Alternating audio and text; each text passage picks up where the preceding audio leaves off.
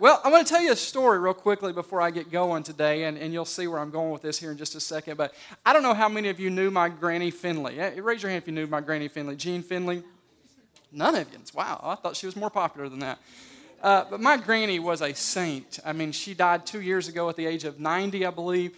Uh, she was a saint uh, all the years that I knew her which was my entire life. She was just a godly woman. No one could ever say a bad word about her. She was just, uh, she was borderline holiness as far as, you know, the denomination. She'd wear her hair up and just, you know, no makeup, just plain Jane. And she was such a loving woman. And she loved garage sales, okay? Um, and one day, one Saturday, I believe, she was out um, shopping at garage sales.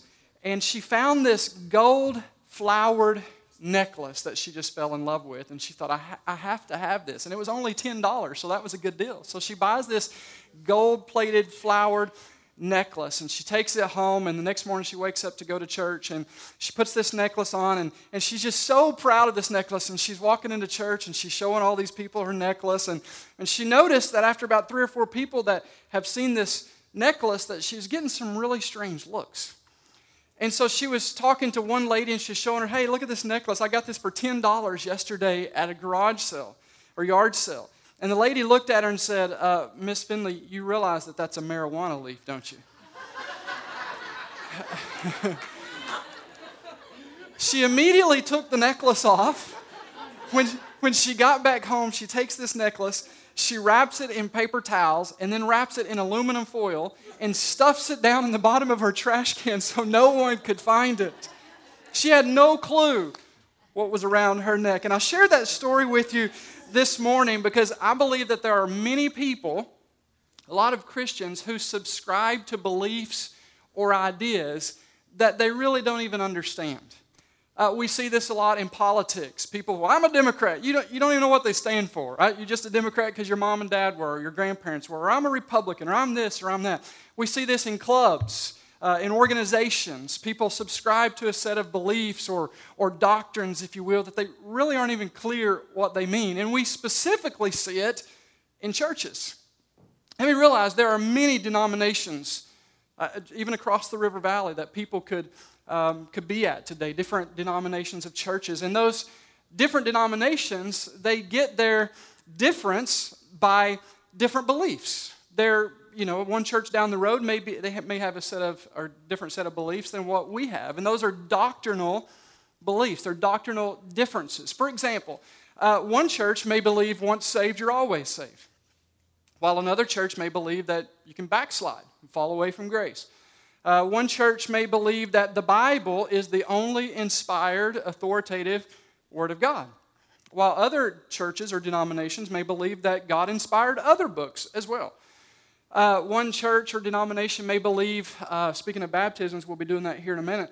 One may believe in baptizing infants, while another church may believe in only baptizing professing believers. One church may believe in no musical instruments, they just only a cappella singing in, in the service. While us, you know, our church, we believe in, man, let's blast it, let's make it loud. The louder, the better. And all of these are, are different doctrinal beliefs that have caused us to have different denominations of churches. And I, I made up my mind at the first of the year that I wanted to take one Sunday this year, and I may start doing this every year. I don't know. We'll see how this goes today.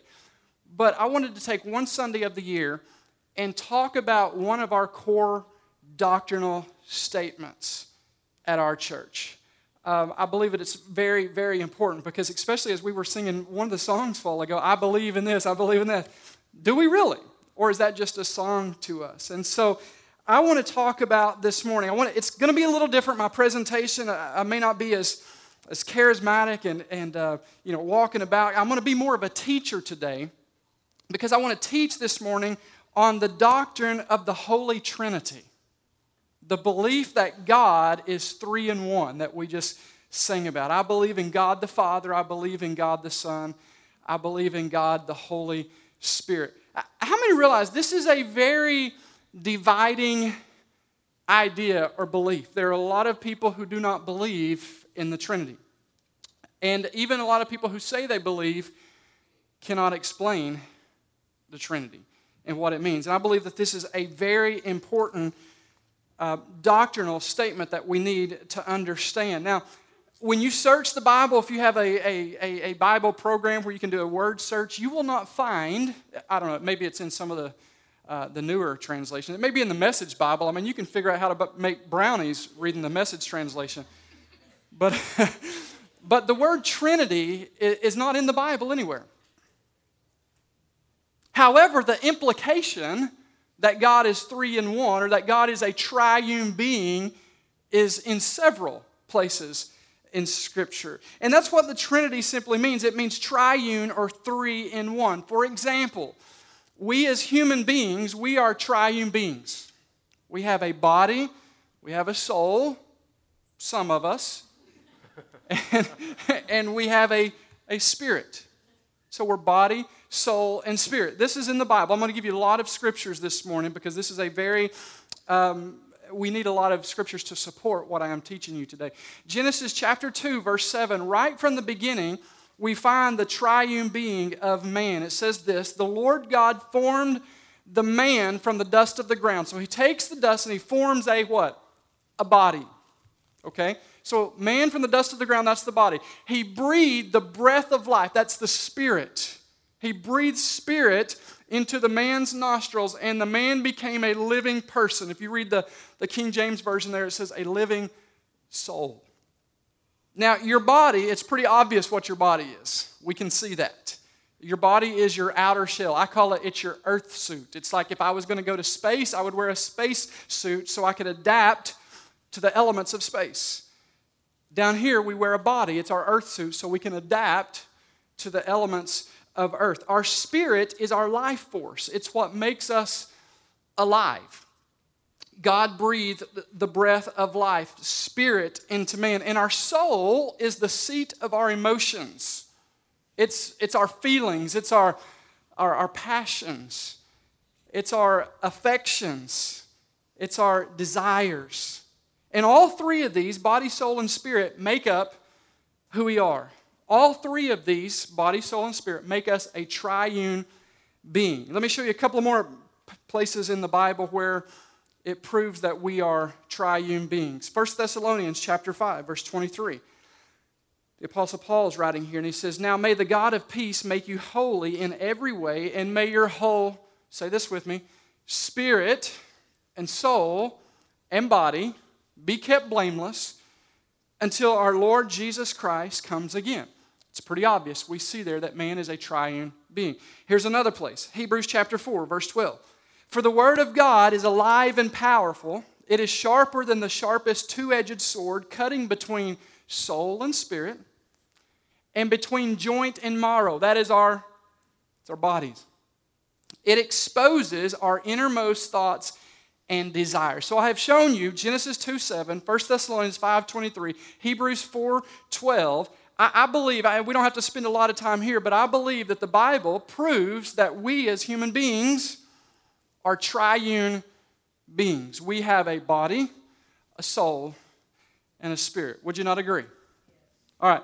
Now I want you to go with me to Genesis chapter 1. I wrote down here verse 26. This may actually be verse 27. I have 27 there. It's, it's one of those.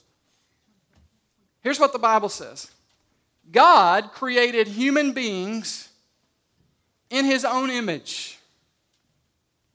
In the image of God, he created them. Male and female, he created them. Now, here's what I want you to think about. If we, as human beings, I think we can all agree with this, if we are triune beings, and if we're made in the image of God and in the likeness of God, wouldn't it kind of make sense that God is a triune being? Not three gods. Let's clarify that. Some people think we serve three gods. We do not serve three gods. Not three gods, but God three in one, aka the Holy Trinity. One God eternally existing in three persons God the Father, God the Son, God the Holy Spirit. And the Bible teaches that all three are God. The Father is God. In Exodus chapter 3, verses 13 and 15, God is instructing Moses. He's talking to Moses through a burning bush. Wouldn't you just love to have an encounter with God like that?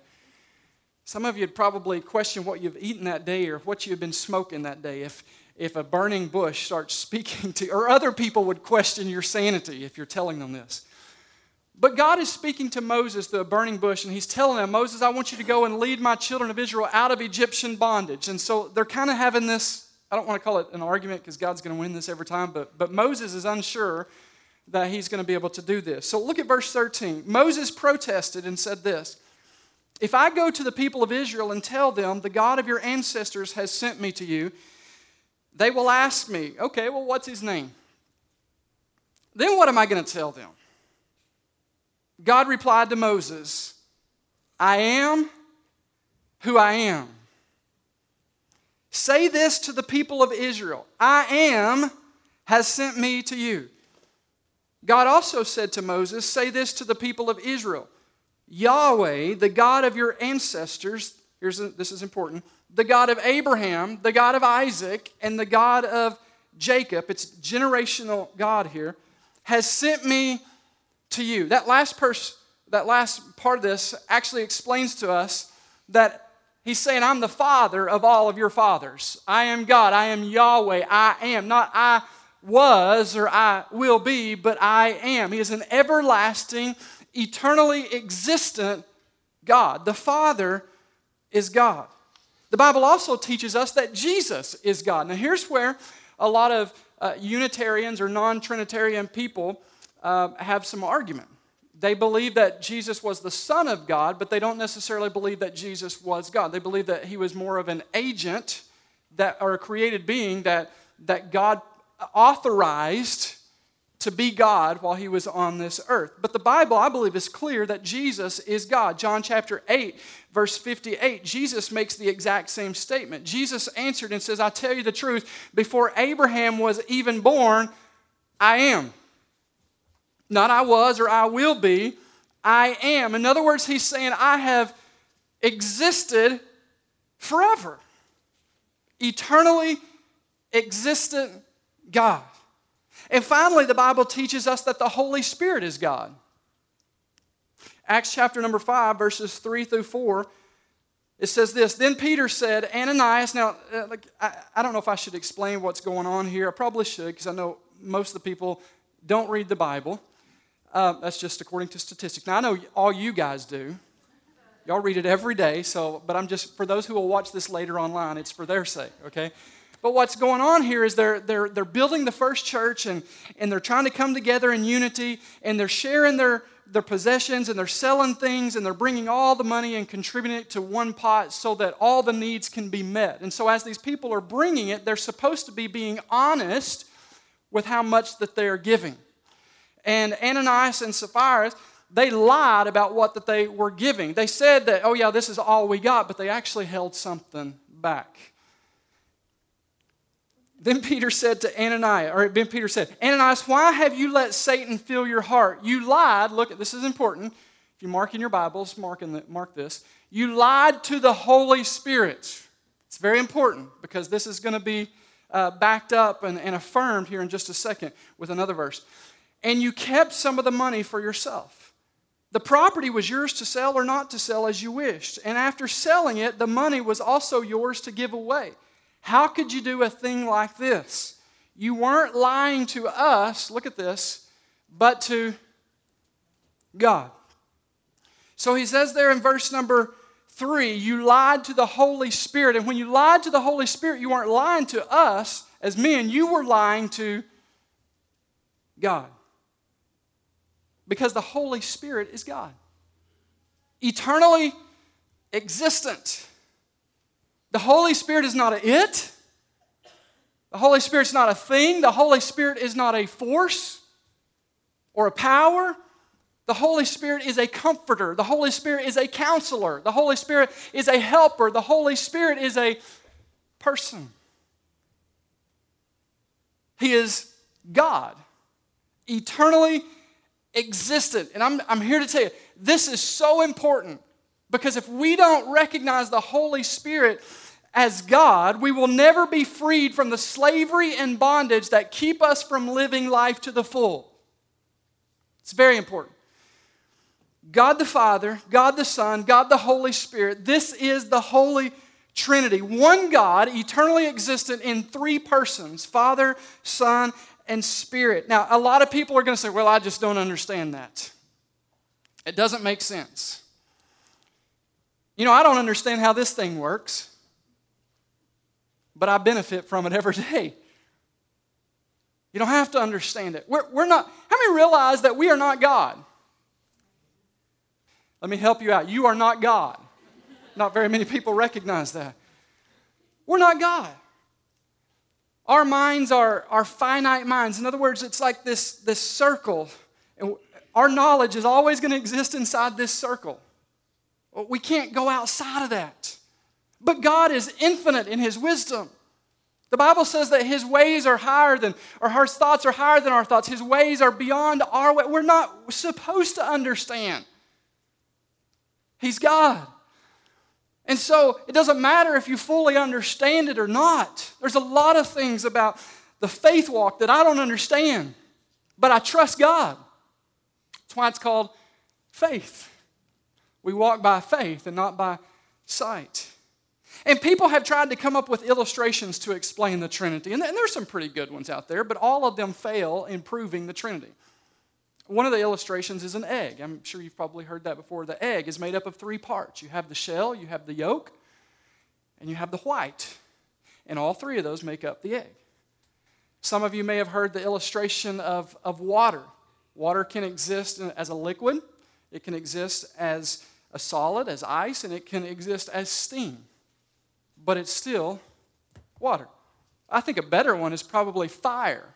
Fire, you have the, the actual flame, you have the light from the flame, which could symbolize Jesus, and you have the heat from the flame, which could symbolize the Holy Spirit. And, and all three of those elements make up the fire. And those are they're okay illustrations, but they're all going to fail. You're going to find problems of how that doesn't explain the Trinity. But the illustrations are not supposed to um, prove the Trinity. They're just there to help us understand it a little better.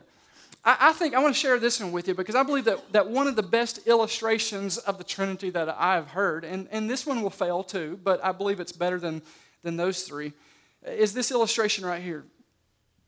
I am a father. I have two children. I am a son. I have two parents. I am a husband. I have two wives. Seeing if you're tracking with me. I have one wife. I have 20 and a half years. She's awesome.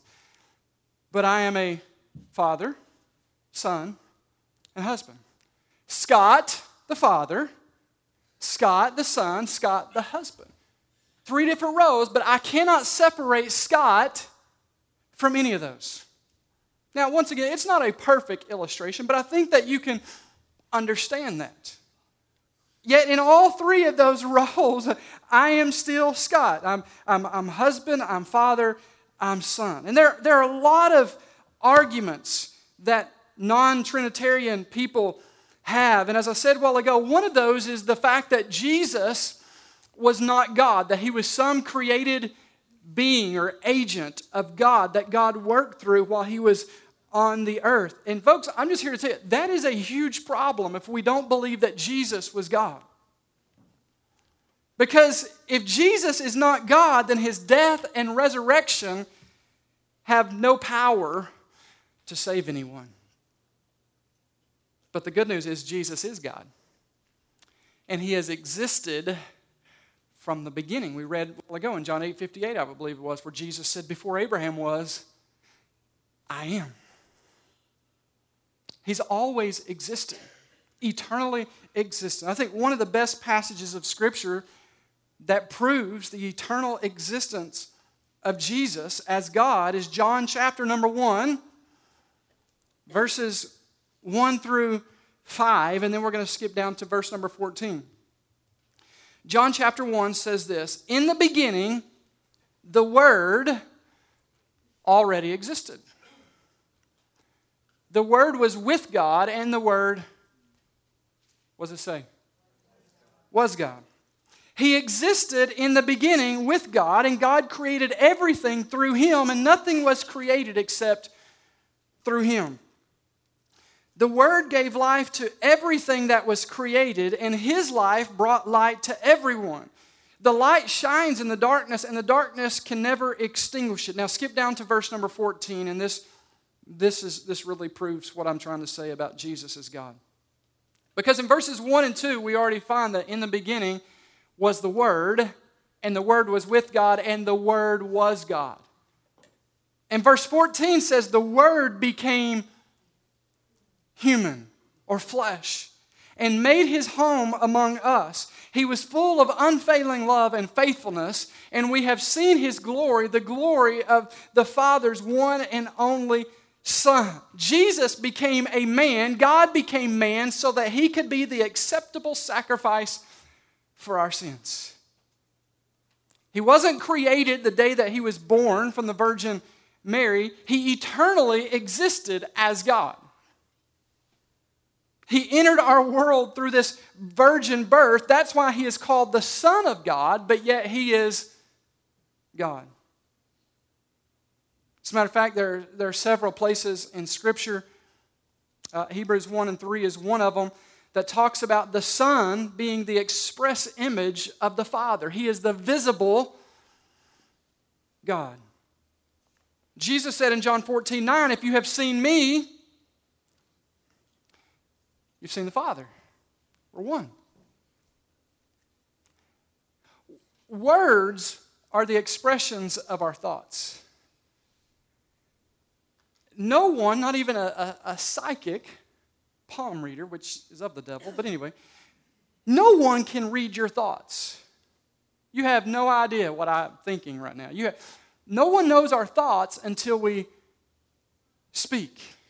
Now, man, this could get into a whole other uh, topic here. Sometimes we, we don't even know what we're thinking when we speak. But, but, but no one knows our thoughts until we speak. But then our words express what? Our thoughts. What I'm speaking right now is expressing what I'm thinking. Words express our thoughts, like, like Jesus, the man in the flesh, God in the flesh, expressed the Father. No one could see God. It's just like me. If I don't have a body, you don't see me. Are y'all tracking with me? But my body is this visible image, even though it's not really who I am, it's part of who I am. It's a visible image, it's a tangible evidence that I exist. Jesus, God in the flesh, is the tangible evidence that He is God. And the doctrine of the Trinity, although it can be difficult to fully understand, we have to try to wrap our minds around it because I believe that it is fundamental to our faith for several reasons. Here, here are just a few. Number one, the doctrine of the Trinity states what we as Christians believe God is like and who He is. We just sang about it. I believe in God the Father. I believe in Christ the Son. I believe in the Holy Spirit. Our God is three in one. That's what it states what we believe that God is like and who He is. Number two, it plays a central part in our worship of an incomprehensible God. And uh, is this a word, unobjectifiable? I don't even know if that's a word, but it's, it's close enough. It's, it's a Russellville slang.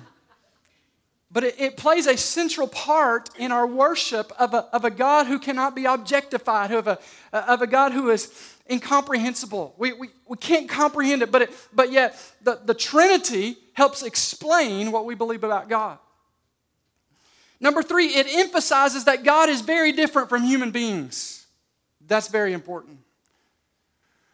Although we were made in the image of God, our, our body, soul, and spirit is housed here. I can't, my spirit can't go and, and live inside of Pastor Landon. I, I know there are beliefs out there, reincarnation, that we come back as, as uh, anyway, that just it's crazy, but but the Trinity explains, helps us identify that, that God is not like us as human beings. That, that God, because He is triune, His, His Spirit can live with us. Man, that is awesome. That He's not some distant God that's, that's off in space somewhere that, that we can't feel or that we can't experience. Because He is a triune being, we can experience the very presence of God. And number four, the, the doctrine of the Trinity reflects the ways that Christians believe God encounters them. We believe it. We, we can have it. How many's ever had an encounter with God? Let me see your hand. I know I have. That is not possible without the Trinity. But because the Holy Spirit comes to live inside of children of God, He's with us always and we can experience Him. Once again, let me reiterate this point the Trinity is not three separate gods. It's not three gods joined together, or it's not even three properties of God, but rather the Trinity is one God, eternally existent in three persons the Father, the Son, and the Holy Spirit. I want to share with you four more passages of Scripture that, that I believe support the doctrine of the Trinity. And then we're going to move on to water baptisms.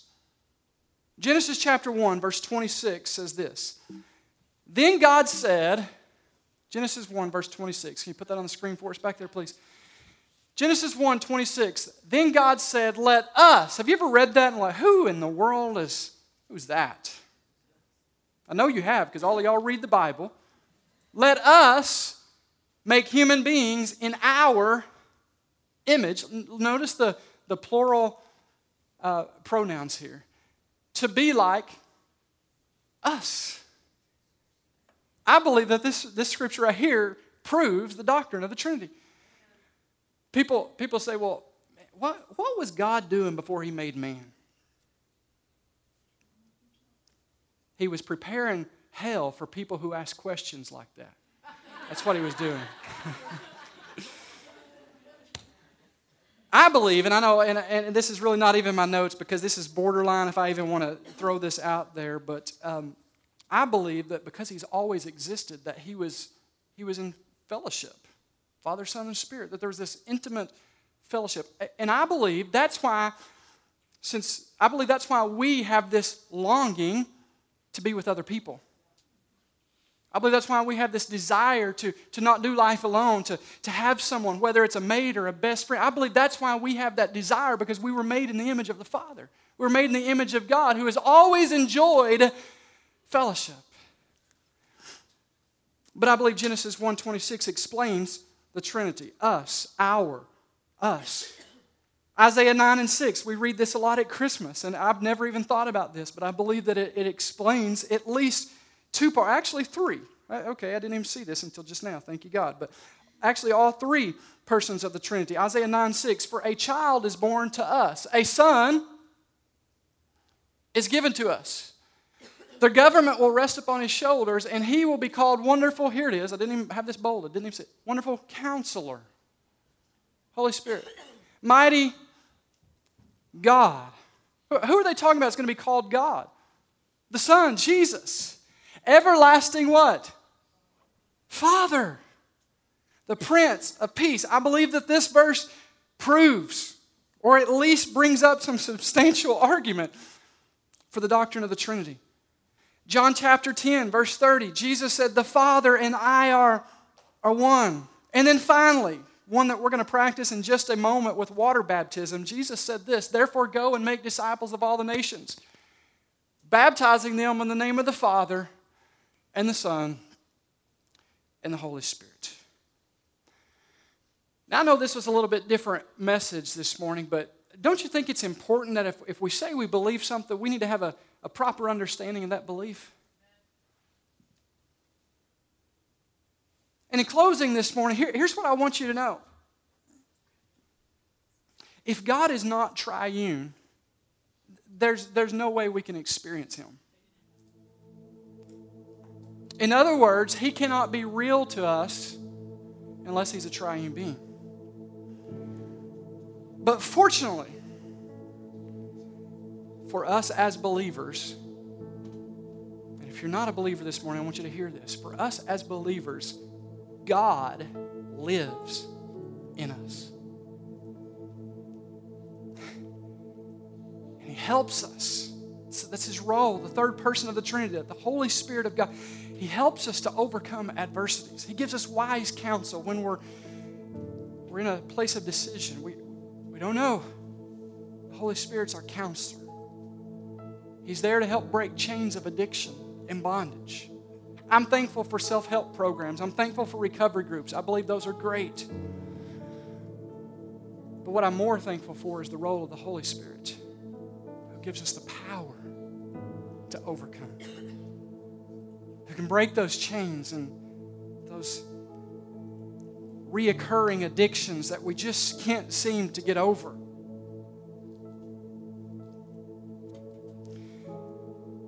The Holy Spirit, God inside of us, comforts us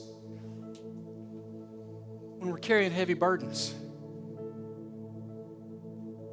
He's peace when we're going through great difficulties and trials. I'm thankful for the Holy Spirit, God that lives inside of me. And this would not be possible if God were not a triune God. God the Father, God the Son, and God the Holy Spirit. Three in one. And I know right now your, your minds have just ingested a lot of information.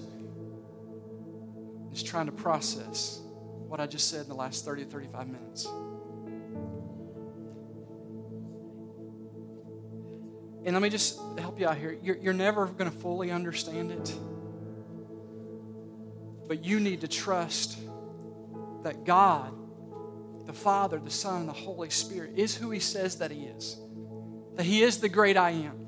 I am. And He wants to exist and live inside of you.